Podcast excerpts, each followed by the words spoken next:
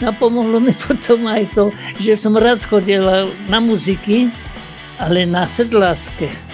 Válčík, polka, také, boli také vláčené, ale v boxe, keď ste to previedli rýchlo, ten tanečný krok, áno, tak ste tomu superovi ušli a jestli vám to zapálilo, mohli ste jeho chyby využiť a treba ho hneď ako trafiť.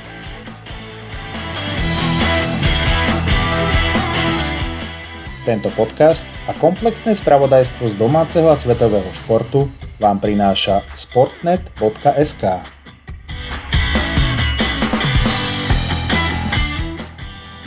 Počúvate podcast Vykroč, v ktorom vám Michal Kolek a Jaro Jeleník pravidelne približujú životný príbeh inšpiratívnej osobnosti nielen zo sveta športu. Všetko dôležité nájdete na našej stránke www.vykroč.com. Ak sa vám náš podcast páči, šírte ho ďalej, veľmi nám tým pomôžete.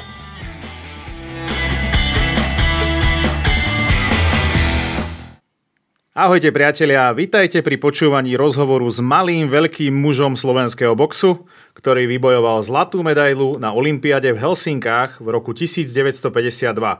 My sme Michal a Jaro a od mája 2020 pre vás pripravujeme jeden z najlepších slovenských športovo ladených podcastov Vykroč. V roku 1928 objavil Alexander Fleming penicilín, Enzo Ferrari založil automobilový pretekársky eh, tým Scuderia Ferrari, Walt Disney uviedol na svetlo sveta legendárnu animovanú postavičku Míšiaka Mikyho.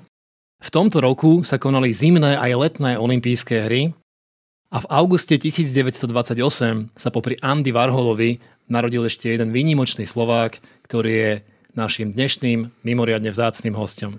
Žijúca legenda slovenského olympijského športu Janko Zachara. Vitajte u nás v podcaste Vykroč. Dobrý deň, prejem. Dobrý deň, Janko. Ako sa máte? Čím sú naplnené vaše dni dnes? No, dá sa povedať asi tak. Som dôchodca, ale dochodca pohyblivý, pretože chodím trikrát do týždňa do celocvičné. Áno. Chodím, dá sa povedať, každý deň na cintorín za manželkou, ktorá pre mňa hodne spravila za to, že som mohol boxovať, že to vytrpela. Takže mám, jak sa hovorí, pestrý deň, že ujde mi čas ešte trošička kryžovky luštiť. Nenudíte sa, no? Pochádzate z veľmi skromných pomerov robotníckej rodiny? Na svet ste prišli doma v Kubrej pri Trenčíne. Ako si spomínate na svoje detstvo? Malo nejaké organizované športovanie detí a mládeže v dobách vašej mladosti ešte podporu u vás v rodine?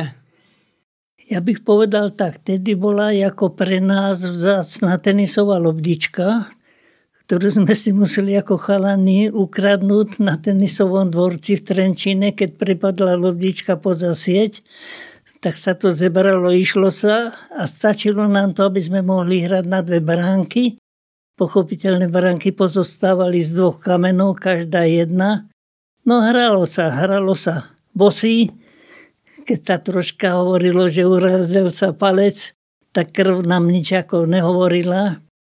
Ale vytvárala medzi chlapcama také, takú súdržnosť. Ano. Keď, sa dneska tak na to dívam, tak mi chýba. No, taká tá zájomnosť, však vždycky sa človekovi všetko nepodarí. Áno, a tak aj v tomto prípade, tak som si koľko razy povedal, nám v tých bosých nohách to bolo asi lepšie, ako dneska v tých kopačkách. A rodičia vás v športe podporovali, alebo vám ho zakazovali? No myslím tak, mamina nemala na to čas, lebo mamina robila ako v Tibergienke, terajšej Merine, áno, vedela vynikajúco ako scelovať látky, kde boli trhliny, lebo tak. No a otec ten chodil ako do roboty na smeny, takže tiež nemal na nás ako čas. Ale nemôžem povedať, že by na nás nedbali, pretože ešte sme mali ako dvoch šandárov nad sebou, to boli dve sestry staršie od nás, áno, takže ten dozor bol, jak sa hovorí, priateľný.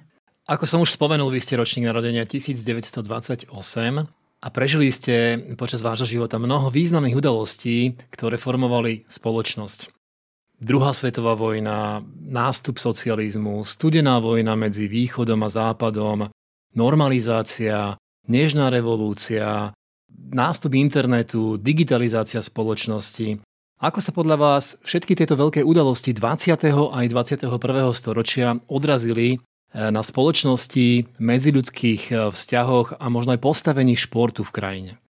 Ja bych asi povedal, tie obdobia, tie začiatočné, ktoré hovoríte, boli pre našu rodinu, áno, pomerne dosť, ak sa hovorí, kritické, pretože otec ako komunista jednak bol zatvorený za slovenského štátu, potom bol zobratý do Nemecka, takže veškerá ťarcha vysela na mamine. No a aby sme to nejak uľahčovali, tak snažili sme sa, jak sa hovorí, byť troška podchlucnejší, jak sa hovorí, jak iné deti. Na čo sa dalo, jak sa hovorí, doma sme ako spravili. Čiže ten život, neťažkám si Bože chrán, ale Mali sme čas na všetko, aj hry, áno, aj do školy, aj pomáhať. A nechám sa povedať, že sem tam sme si šli ako chalani privyrobiť, keď sme šli na dolné nádraže v Trenčine, lebo na hlavne odnes kufor komusi, áno. No a potom za to sa zobralo, volá čo, čo nám ako dali, áno. No a keď nedali už v ceste sme sa pýtali, čo nám dajú. Keď povedal, že nič, tak sme kufer nehali na pol ceste a išli sme preč. Ako. A keď porovnáte no, dobu vašej mladosti a možno teraz, ako sa k sebe ľudia vtedy správali dneska, a možno aj to postavenie športu, či je dnes adekvátne tomu, tomu vývoju tej spoločnosti, ako to vnímate? Viete čo, takto, že my pre ten šport sme si hľadali čas pretože bolo treba, ja neviem, doma porobiť niektoré veci, ktoré patrili chlapcovi, sestry robili to, čo patrilo ako devčatám, lebo my sme chodievali treba aj na drevo dohovor, suché konáre sa brali, čiže tá zamestnanosť bola ako stále. Takže ten život sme mali trošička taký pestrejší. No nezabudnem povedať ešte, že v tom čase boli vynikajúci ako rodokapci, áno, tzv. kobojky, áno, keď bol voľný čas, tak sa čítali a na to sme prežívali. A niečo sme potom preniesli aj do hier, čiže sme boli, ak sa boli aj koboji, aj bandity, všetko možné, áno. A my, osobne ja, keď budem hovoriť, my sme bývali v Trenčíne, kde bola blízo Tehelna a deti tých rodičov, ktorí boli tehlári, tak museli vypomáhať tým rodičom. No a my, aby sme sa dostali bližšie aj k hre a bolo nás viacej, tak sme pomáhali, ako nosili sa tie formy tých tehal, ktoré boli v takých krabicách, vynášali sa na rovné place, tam sa vyklápali a sa behalo z piatky. Áno, Jedný slovo, neboli to strojové ešte, ale boli ako ručné. No a chlapci, aby mohli s nami hrať, tak sme museli ako vypomáhať, áno. Mali sme ten život trošička pestrejší, áno. Poviem asi toľko, že sa priznám, že toľko sme sa nevenovali knihám, áno. Rodokapci, ktoré vtedy vychádzali, tak tie sme čítali, pretože z toho sa dalo, jak sa hovorí, dosť prebrať, áno laso a neumysličak. Ano, jediné dobytky sme sa nepúšťali. To je zaujímavé, lebo vy ste sa začali venovať a známi ste najmä vďaka boxu, ktorý ste začali robiť ako 15-ročný niekedy od jesene 1943. Prečo ste sa vlastne na box dali a zotrvali ste pri ňom? Boli ste nejaký bitkár, alebo naopak ste sa chceli zosilňať a zapáčiť dievčatám? jedenkrát bol ako v Terenčanskej Sokolovni box. A ja som sa tam išiel len pozrieť, ako, áno. A naraz v tom boxe vystupovali chlapci, ktorí boli moji vrstovníci. Tak to ma tak nejako zlákalo, áno. Tak keď ma pozvali, aby som išiel s nima na tréning, tak som išiel. A tedy trénoval nejaký pán Podradský, bol to ako vojak z povolania.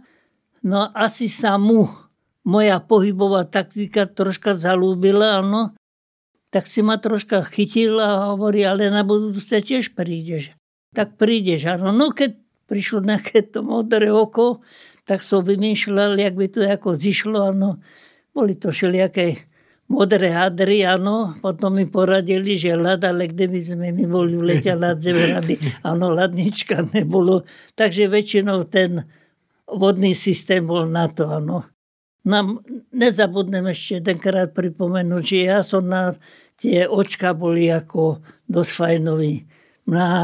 by devčata podľa modrých očí asi brali hneď. No chvála Bohu, Janko, že ste prišli opakovane. Nakoniec toho bolo viac ako 430 zápasov. Drvíva väčšina z nich bola výťazných.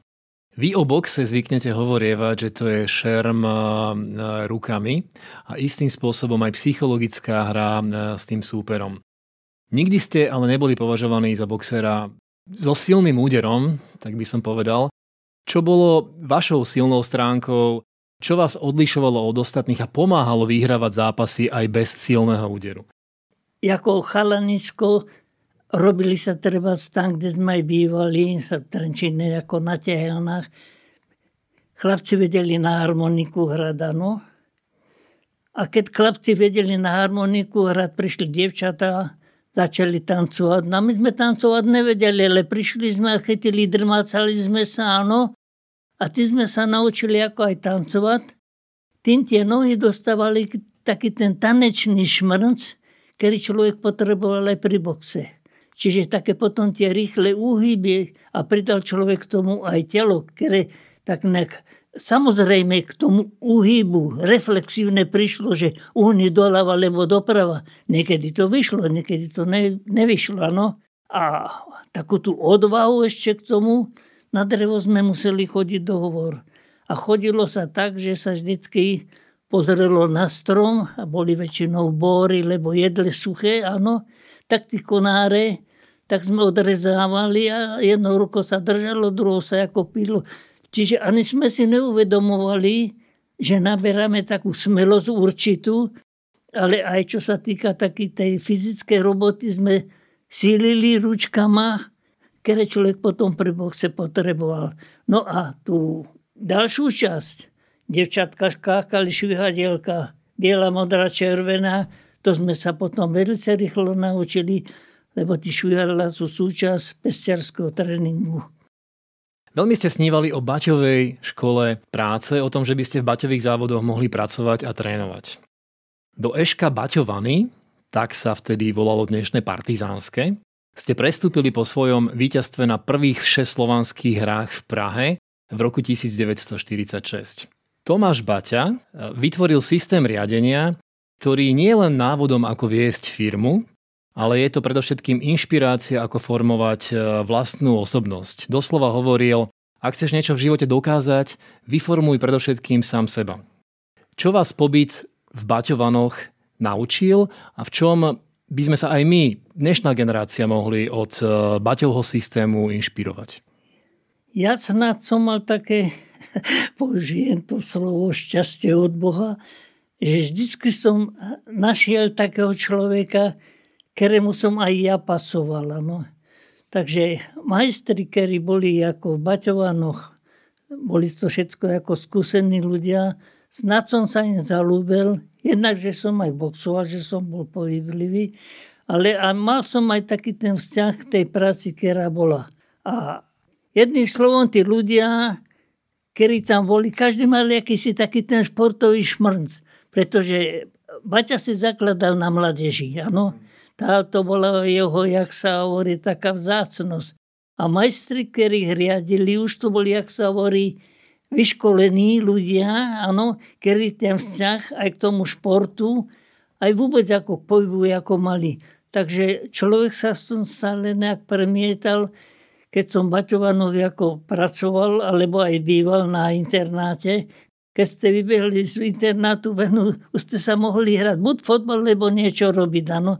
Čiže tá mlaď bola tak, ale kde mala chodiť? Mimo práce, do kina to večer si mohol, ale na to na všetko si peniaze ako nemal. Čiže ozaj si sa tomu športu dosť ako venoval. A Baťovaný vtedy, dá sa povedať, či futbal, lebo aj box. A nechcem sa nejak zabrzdať do druhých oddielov mali, lebo tá omladina nemala kde chodiť. A tí vychovávateľia, ktorí boli na tých e, školách alebo na tých internátoch, tí priamo chceli aj dávali tej mládeži taký, taký nejaký posun, aby sa hýbal, aby jedný slovo netvrdnul.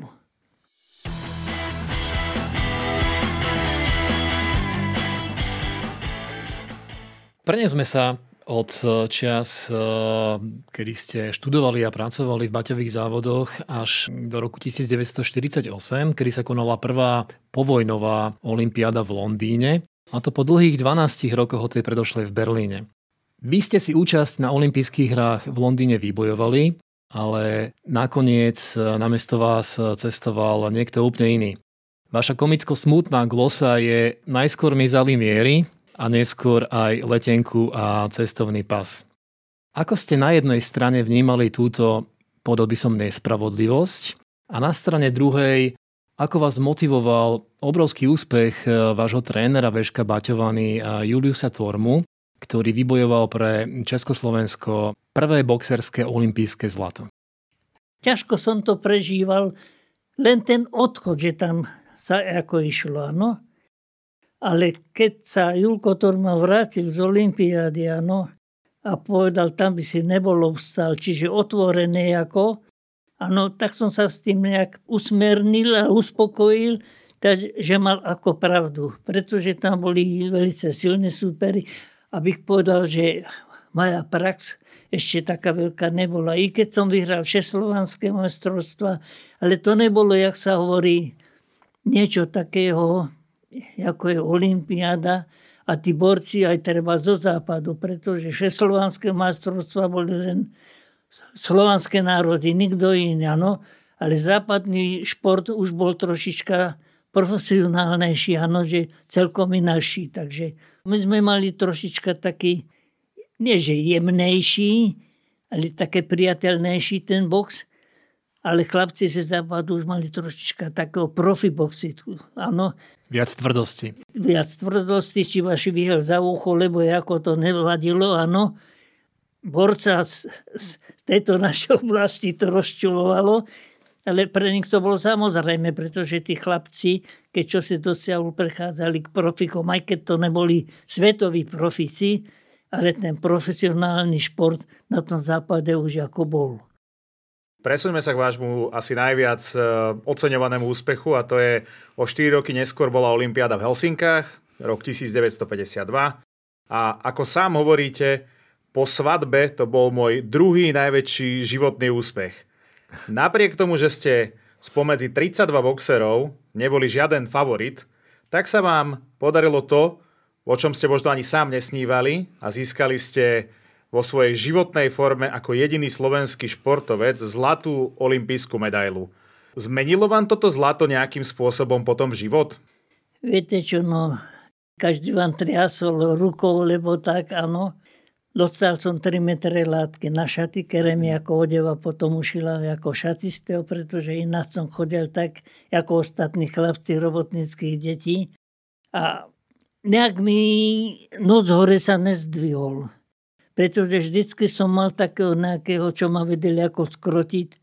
Už či to bol potom, nebo Julko Torma, áno, pretože ten vedel, jak sa hovorí, keď rýchlo rástli rožky, rýchlo krotiť, áno, čo bolo ako pre mňa dobre. A mal som sná tú veľkú výhodu, že si ma oblúbil, áno.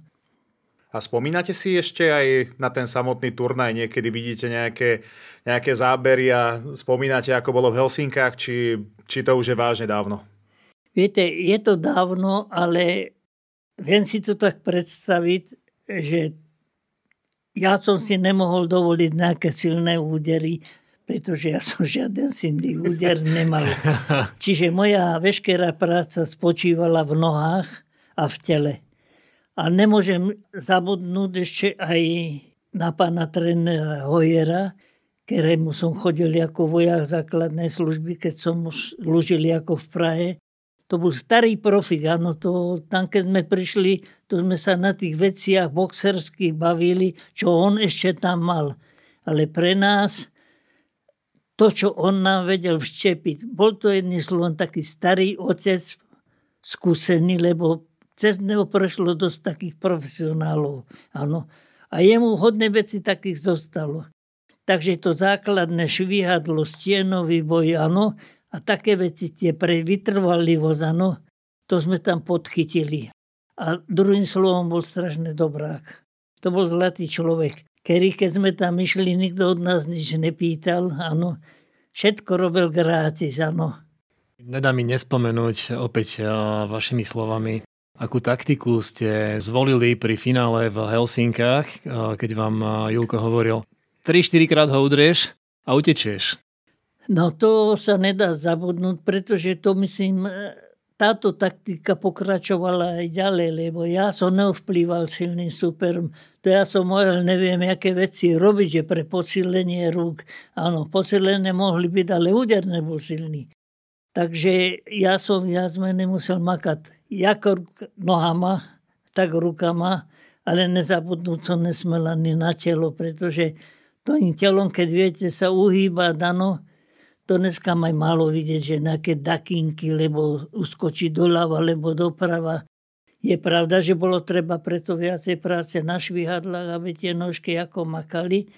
No pomohlo mi potom aj to, že som rád chodila na muziky, ale na sedlácké válčík, polka, také, boli také vláčené, ale v boxe, keď ste to previedli rýchlo, ten tanečný krok, tanečný krok, áno, tak ste tomu superovi ušli a jestli vám to zapálilo, mohli ste jeho chyby využiť a treba hneď ako trafiť. Fantastické, to on demonstruje to, že box eh, v podstate nie je len o hrubej sile, ale aj o možno, že hlavičke, Viete čo, ľudia to, jak sa hovorí, zavarujú, pretože každý vidí len tie údery do hlavy, áno. Na hlavu padajú aj zápasníci. Veľa ľudí padá na hlavu, tak veľa ľudí je, ktoré dostáva údery, ani si to neuvedomí, áno. Není to v tom všetko. Ja nehajím, že nemusí to mať údery, keď chlapec, ja neviem, každý zápas, čo ide, prehráva KO a tak to kávo získava teda tým, že dostane silný úder, jak sa hovorí na tú hlavičku. Ja to tak neobhajujem. Je v tom čosi ako, no ale na to zase som sa pripravoval, aby sa tomu vedel uhýbať. Čiže nie len ruky, ale musí pracovať celé teličko, musí pracovať hlavička, i keď mnoho ľudí ako považujú, a ten boxer, ten je ako hlúpy, lebo tak áno. Áno, je to komplexný šport, eh, po tom, čo hovoríte. Poďme opäť troška ďalej o 4 roky na vašu eh, druhú a poslednú eh, olympiádu. V roku 1956 sa letná olympiáda konala vo veľmi ďalekom austrálskom Melbourne. A opäť prebiehala v takom dosť vypetom období studenej vojny. Vy ste boli pritom v tzv. perovej kategórii do 57 kg ste skončili vo štvrťfinále s celkovým 5. miestom. Povestná je však e, najmä vaša spiatočná cesta, ktorá prebiehala v sovietskej réžii. Z Austrálie sa dnes na Slovensko dostanete za 22 hodín Československá reprezentácia vtedy po Olympiáde cestovala, ak ma pamäť neklame, 34 dní.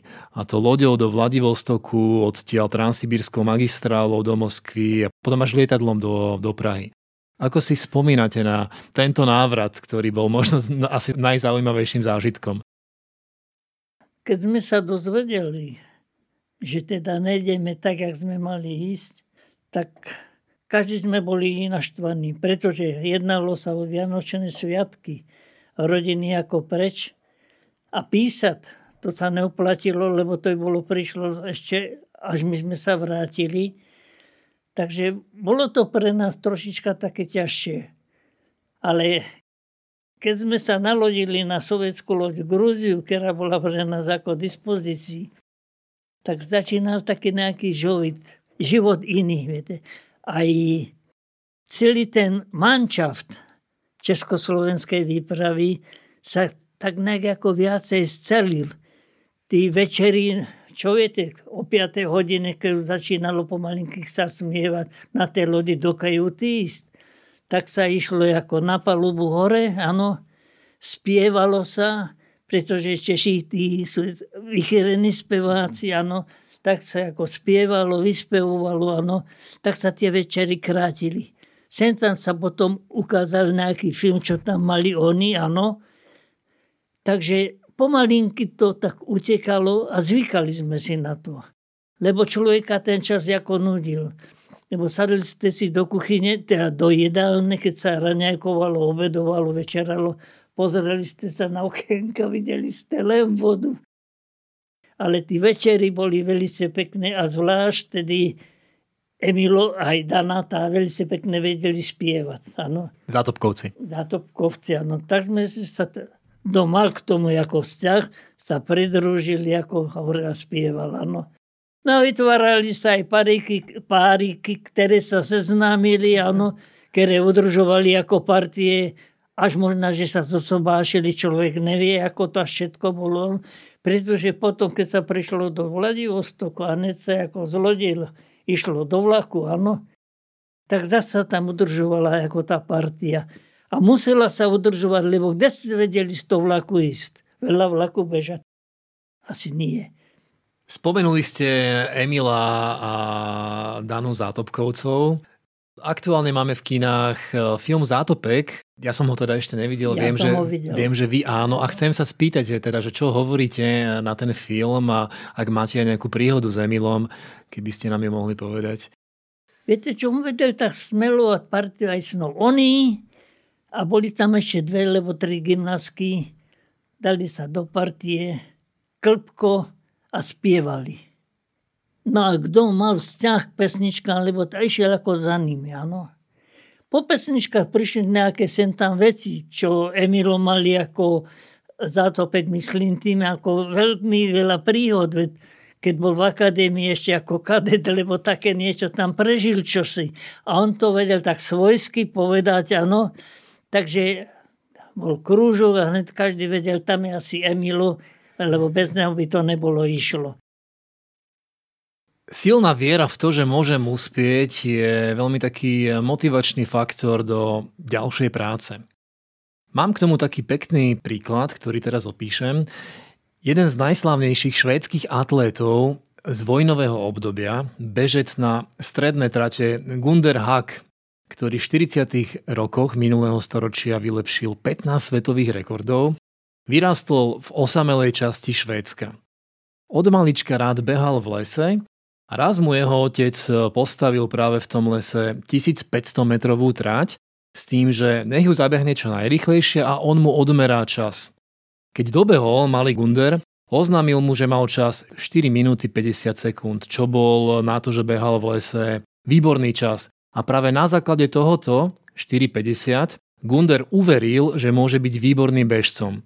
Až o mnoho rokov neskôr sa mu otec priznal, že čas nebol 4,50, ale bol 5,50. Otec sa bál, že syn by mohol stratiť vášeň pre beh. Čo dodávalo silu, odvahu a vášeň pre box vám počas celej kariéry?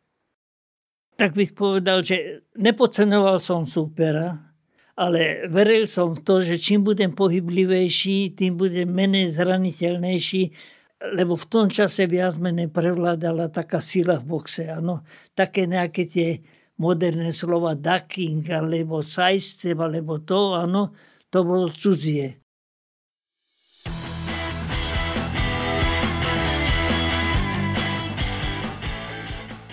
Vy ste vždy boli amatérským boxerom. Boxovali ste popri riadnom zamestnaní eh, strojného zámočníka.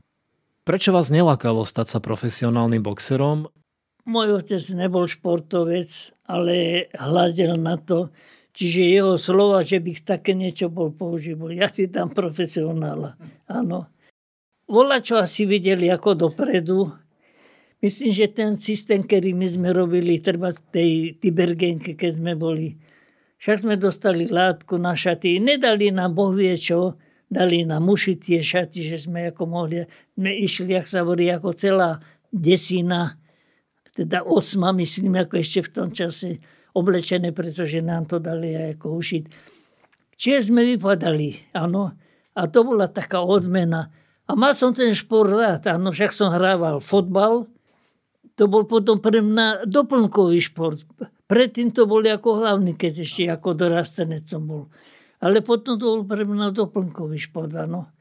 Takže pritom som ako dostal, no a som sa zalúbil. A už potom to aj dievča si na to zvyklo, keď som prišiel sem tam modrýma očami, áno, že to je tá odmena za niečo, lebo ja som bol na obočí, jak sa hovorí, že fajnový. Po ukončení vašej vrcholovej športovej kariéry v roku 1959 ste sa úsvedili v Dubnici nad Váhom a v tamojších závodoch ste až do dôchodku odpracovali priam neuveriteľných 29 rokov.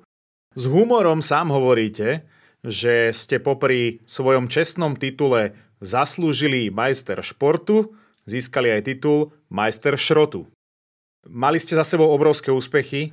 Ako vás vnímali vo fabrike? Kolegovia, nadriadení? Mali ste nejaké lepšie postavenie s ohľadom na tie športové úspechy, alebo vás brali ako jedného z mnoha všetkých ostatných? Viete, čo šéfa som mal, bol bývalý fotbalista za Nemošovu. Takže keď sa jednalo ako v športe, všetko bolo ako v súlade, ale v robote si svoje musíš ako spraviť. Ano. A keď som bol pre prípravu sádzok pre elektricko-blukové pece, Čiže mal som tu výhodu, že ako športovec tam bolo treba, boli tzv. koše, do ktorých išli ako tzv. rezaný odpad, aby sa to do tej peci ako vešlo a potom sa to ako tavilo. Takže ja som sa ako motal pri týchto veciach a to, takže preto som potom používal, že majster športu a majster šrotu. Ale vôbec mi to nevadilo, pretože to, že som čosi dosiahol, na tých ľudí troška pôsobilo. Ano, keď bolo trošička čas a že bolo prestávka, lebo tak vyprávajú o o hentom. Viete. Takže človek si tým má skúsenosť a má, myslím, vycestovaný má tak, ako získali ako ľudí. A nemal som problémy, keď som ma niečo nevedel, že by mi nebol niekto niečo ukázal, alebo takú nejakú protiver. Nie. Ja som sa všade stretol, dá sa povedať, s, s dobrým zaobchádzaním. Dobrým týmto, viete. A ďakujem tomu športu, viete, pretože to meno boli športovci, ano, kedy, jak sa hovorí, si ľúbili aj dať, ano. Čiže tu športov potom prejavovali na druhej strane. Pokiaľ som aktívne športoval, ano, a že som bol reprezentant, lebo čo, som si bol vedomý toho, že nepasuje mi to Nerobil som zo seba andela, Bože chrán, áno, ale tiež ma nikto nevidel, že by som sa bol býval túlal, alebo potuloval, alebo bol niekomu na obťaž z tohoto titulu. My vieme, že do boxerského ringu ste sa potom ešte po ukončení kariéry vrátili, ale už nie ako závodník, ale ako tréner. Pod vašim vedením získalo družstvo boxerov Spartaka Dubnica tri tituly majstrov Československa, v rokoch 1969, 71 a 72. V čom boli vtedy dubnickí boxery výnimoční a prečo boli takí dominantní? Myslím si tak, že to považie dávalo tým chlapcom takú tú srdnatosť, ktorá je tam treba, áno. A nechcem sa chváliť, ale snad tým mojim príčineným, kedy sme, jak sa hovorí, v sparingoch robili bolo treba hrať sa, baviť, ano, čo nebolo ani takým zvykom u boxerov. Každý chcel, ale aj z hľadiska bolo oval, lebo hodry, lebo capný, ano. Boli počuť vykriky, keď pritom aj u toho boxu sa dá boxovať. Ja som preto stále hovorí, je to šerm, ale ho musíš ako šerm používať, ano. Tými ručkama, tým telom musíš makať. A na to makanie musíš mať kondíciu. Čiže fajčenie, a piatika bokom. Nehovorím, že si človek nemôže vypiť, lebo ja neviem, keď si bokom poď zafajčí jednu, áno. Ale aby to bolo pravidelnosť, ja neviem, išiel každý deň na láty, lebo tak. Čiže to, čo natrenuje tým alkoholom, zákonite vybel. Doma nejakú tú silu, lebo tak, no budiš, to aj z toho hľadiska bolo počuť oval, lebo udri, áno, ale pokiaľ ste mali technické pojatie, tak tie nožičky vás museli nosiť, aj to teličko muselo pracovať, lebo ono je na to aj naučené, však máte v rebrách, že ich nemáte, ja neviem, tvrdé, ale máte ich na to, aby ste sa mohli, jak sa hovorí, uhýbať. Ale je to treba, jak sa provozovať. A boli teda Dubničania lepší tým eh, pohybom, alebo v čom to tkvelo to, že získali tie majstrovské tituly? To považuje v tých chalanoch bolo čosi snad, nevieme. Tí mestskí chalani boli troška inakší, ale tí chalani, čo boli ako tak od trošička viacej kúžilené, také niečo takého tvrdšieho mali v sebe. Neviem, ale snad sa to prejavovalo aj tým, že keď prišiel domov, musel robiť trošička tvrdšiu robotu. Drevo sa rezávalo pilkou normálne, áno. Kto býval blízko hovor, museli statko dohovor na drevo a drevo znášať, áno. Keď to bolo len v tých silnejších halúzach, ale mal to zviazané ve viazanicu, keď si si pomohol, tak to nes. A keď si si nepomohol, tak to ťahaj za sebou, áno. Čiže takéto posilovanie bolo, ani ste si neuvedomovali. Človek športoval v podstate celý deň. Dá, dá sa tak povedať. Dneska sedíme v autách, v kanceláriách, ideme si možno na hodinku zacvičiť, ale vtedy to bolo ako, že non-stop človek bol v pohybe a športoval. Však ako decka, to si človek dneska, keď tak všetko premieta. Stačila tenisová lobdička. Stačila ulica, tam sa dali branečky z kapce, lebo z kameň, lebo z čoho sa hral. Ten pohyb bol taký nenútený. Chcelo sa vám čosi ako robiť, áno. Ja si dovolím ako tvrdiť takto. My sme chodili dohovor na drevo. Najprv sme sa naháňali, áno, potom sa liezlo na stromy, lebo tí najsuchšie konáre boli hore. A tam sa to urezávalo. Dneska sa to zdá, jak sa hovorí, že to nebolo možné. Všetko bolo možné. Bolo troška odvahy, aj riskantnosti, áno. To sa dneska ako dovolím povedať, ale tedy som nemal sa nadaný rozum, že môžem padnúť a čo sa mi môže stať. Janko, aj zásluhou vašej zlatej olympijskej medaily eh, sa najúspešnejším slovenským olympijským športom v ére Československa stal práve box. Samostatné Slovensko ale zatiaľ nevie nadviazať na úspechy vaše, Jula Tormu alebo aj Jana Franeka, ktorý v roku 1980 získal bronzovú. My sme až donedávna, do augusta, 25 dlhých rokov čakali na to, aby sa slovenský boxer čo len zúčastnil Olympiády. No a práve v auguste sa to podarilo nádejnému boxerovi Andrejovi Čemezovi, ktorý je zverenec Tomáša Kováča a v kategórii do 75 kg dokázal dokonca prejsť cez prvé kolo. Ako vy vnímate súčasné postavenie nášho boxu a možno akú budúcnosť mu predpovedáte? Nechcem krividiť, ale myslím aj prístup rodičov je iný, pretože každý rodič, ktorého dieťa ide na box, tak vidí hneď to najhoršie v tom, viete. Ja som sa tak hovoril, že kto sa hlúpy narodil, hlúpy musí aj zomrieť. Áno. Ale ten box potrebuje, jak sa hovorí, tú kondíciu na to, aby si sa vedelo ohýbať. Potrebujú tú prácu noh, preto som chalanom hovoril, jak máte možnosť na tanečné zábavy chodiť, pretože tie prvky, ktoré sú tam, áno, nie teda stojím na mieste, hubu otvorenú a dúpem dva kroky sem, dva kroky tam, valčíky, polka, tango, ktoré boli pr také súčasťou všetko, čo si iné hovorili, áno.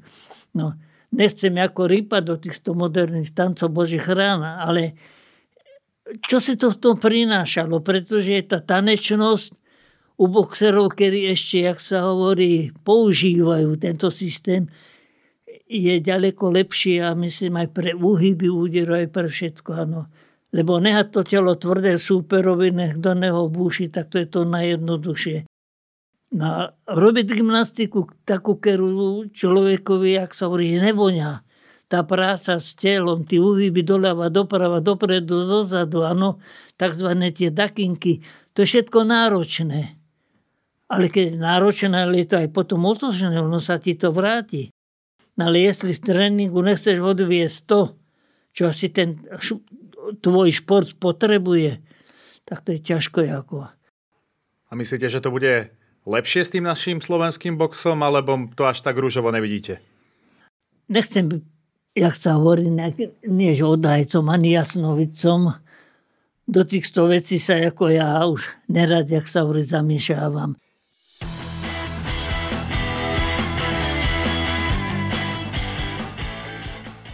Dostali sme sa až do posledného kola nášho priateľského súboja s najstarším žijúcim Slovákom, ktorý vyhral zlatú olimpijskú medailu s Jankom Zacharom.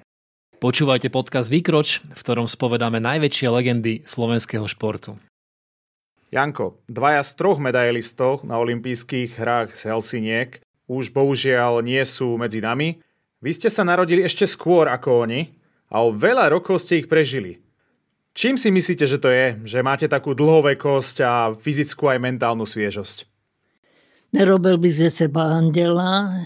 Ja som veľmi rád chodil na tanečné zábavy, áno nerobím ze seba andela, že som si snad ani nevypil, ale nikto ma nevidel, jak sa hovorí, že vodiť, lebo nosiť ako domov, malo vždycky tú svoju ako mieru. To životospráva teda. Tak.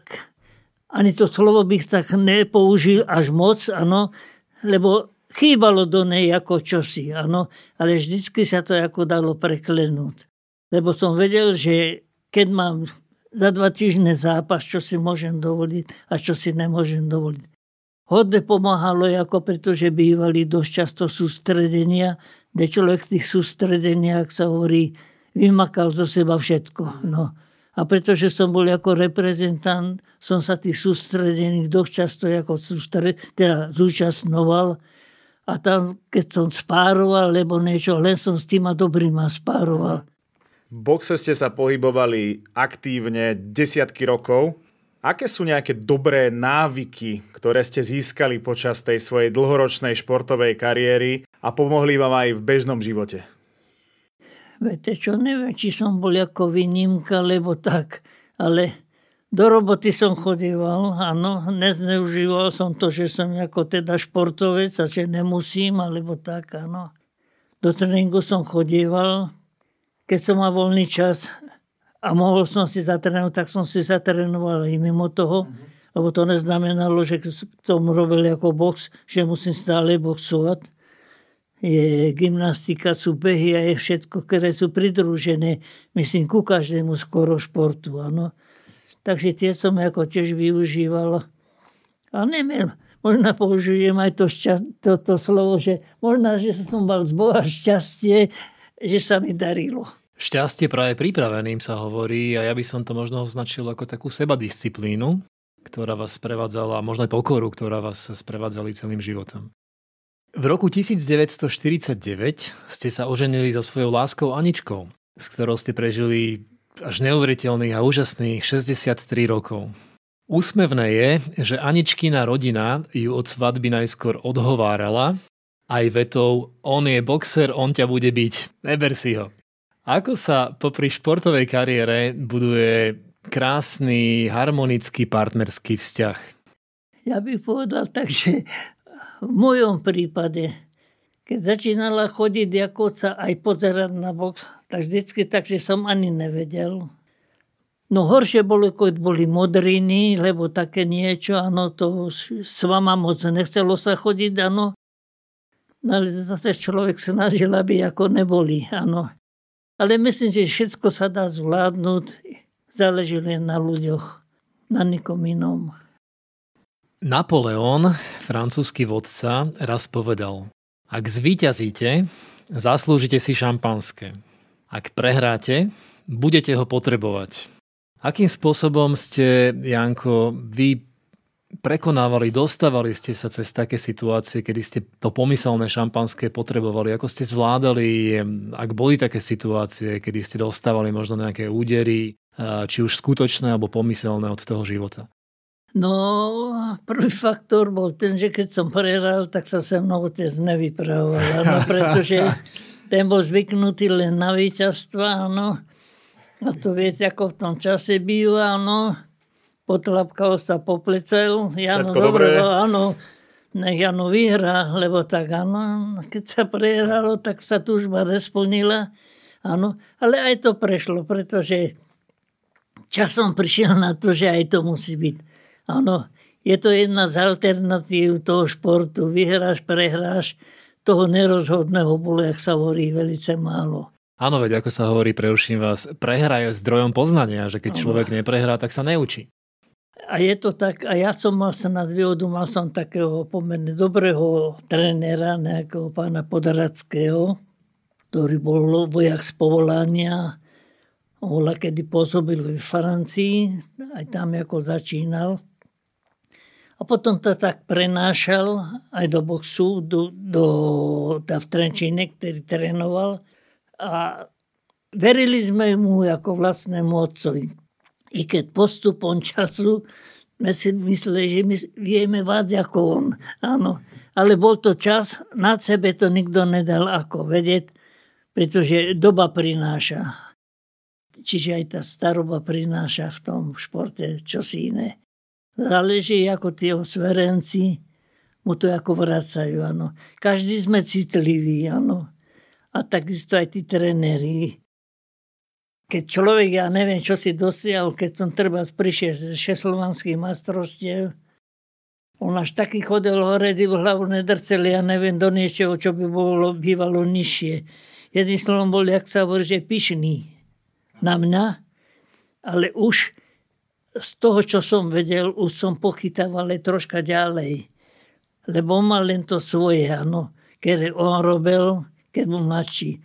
Od tej doby v tom športe, aj konkrétne v tom boxe, sa ďaleko zmenilo. Áno, nebolo všetko len na úderoch, bolo aj na pohyboch, áno. Či to bolo, ja neviem, tzv. dakinky, lebo hoci čo, áno, aj tá obrana. No a keď už to nevedel, tak sa nedalo nič robiť, áno. Ale zase človek bol asi taký, že nedával najevo, že ja už viem viac, ako ty vieš tú úctu k tomu trénerovi človek mal. A myslím, že tí tréneri v tej dobe, každý mal nejakú chybu. I keď o tej hlavnej chybe, ktorú ich malo dosť tých trénerov, človek nespomína, ale dalo sa to, jak sa hovorí, prežiť. To je aká tá hlavná chyba? Vypili si radi? Áno. No ale takto, viete, brali to ako človeka, ktorý bol pretože to, že musím skákať, ja neviem, švihadla, musím robiť stienový box, musím robiť spáring, musím robiť náparát, to teda na vrece, aby ako, to som vedel ako. Čiže to som si mohol dať aj sám. Jediné to slovo ujdi, úskoč, lebo tú druhú ruku to uderano, to tam chýbalo, áno. Ale nejak sa to nezneužívalo. Janko, Kľúč k životnému šťastiu je vo vnútornom nastavení človeka. Prežili ste život šťastný a naplnený z vášho pohľadu? Čo bolo to najkrajšie, na čo spomínate najradšej? Viete čo, no pochopím, keď človek vyhral, áno, keď ste neprišli domov modrýma očama. áno, áno, pretože to vás hneď vedela ako privítať nielen manželka, ale aj tí, čo vás ako poznali. Ale šport ako zanechal človekovi, viete, že keď ste si našiel priateľa, tak s tým priateľom ste vedeli dlho vydržať. Lebo nie možno, že to bude špatné definovať, nie je každý priateľ, ktorý tak vyzerá. To, aj tak sa to dá povedať, viete. A v tom športe zvlášť, viete. Pretože keď ste dobrí... A slabkajú po pleci. a keď vám to nevíde, čo by malo byť pravý opak, viete, tak posily. No ale ja hovorím, to sú ľudské vlastnosti, ktoré mi neovplyvnili. To je v každom druhu športu. Keď naši vyhrajú, dajú gól, je dobre. Keď nedajú, babráci, všetky chyby na nich najdu, áno. Tak na Slovensku je 5 miliónov trénerov. Všetci všetko vedia, ako by, ako by to mali urobiť. ale život je taký, viete, no. Keby človek sa mal nad všetkým ako nejak rozčul, alebo niečo, áno ja, keď idem do telocvičnej, ja som tak rád, lebo tak človek nejak pokrie, viete. Keď vidím tie devčatá, že aj ona má, viete, a prejavila by aj takú tú srdnatosť. Ale keď potom vidím ten červený nožček, to sa mi nelúbi. Ale má v sebe, čo si ona chce ako dokázať, viete. Kera nemá na to, tak tam ani nede radšej už. Krásny rozhovor máme za sebou, padlo veľa múdrych slov, aj sme sa zasmiali. Máme ešte jednu záverečnú otázku, Janko. Keďže náš podcast sa volá Vykroč, čo je vašim vykročením do nového dňa? Čo pravidelne e, robíte každé ráno, aby vás, váš deň bol úspešný? No ja myslím, že 50 alebo 70 o môj spôsob života sa mi stará teraz dcera, lebo mne manželka ako umrela, áno. A dá sa povedať, že ju poslúcham tak ako manželku, pretože viem, že jej rady sú dobré, áno. Človek v starobe by urobil ešte všelijaké sprostosti, ja si to tak použijem, to slovo. No ale baví ma ešte do telocvične chodiť, áno. Ako často chodívate? Trikrát chodím do týždňa, no. Ten život, jak sa hovorí, užívam ešte športom, pretože zanechať pohyb, tak to by bolo, jak sa hovorí, to najhoršie zlo, ktoré bych mohol. Keď len tú chôdzu bych robil, tak bych ju ako robil. No a jestli si ešte pridám, že idem do tej telocvične, že sa pobavím, ale len podotýkam s tými slabšími, áno, na ktorých viem, že nemôžem nafasovať. Takže mi ten život ako tak uteká. Dámy a páni, to hovorí Janko Zachara, jeden z najvýznamnejších športovcov v histórii slovenského športu, príklad vnútornej sily, skromnosti, životnej pokory. Janko, nech je váš pozoruhodný životný príbeh inšpiráciou pre všetkých našich poslucháčov, obzvlášť pre tých, ktorí majú svoju športovú alebo životnú kariéru ešte len pred sebou. My vám veľmi pekne ďakujeme za to, že ste prišli do štúdia osobne, mohli sme sa porozprávať, prajeme vám veľa zdravia, osobnej pohody, takého životného optimizmu. Nech sa tu takto možno stretieme aj pri vašom stom výročí. Ježiš Maria, to je strašne ďaleko, áno. Ale bodaj ste mali aspoň kúsok pravdy, pretože ešte by som chcel dosť veci spraviť a jak sa hovorí, tá doba mi uteká. Áno, Takže ďakujem veľmi pekne a aj vám prajem hlavne to zdravíčko. Ďakujeme krásne. Ďakujeme pekne.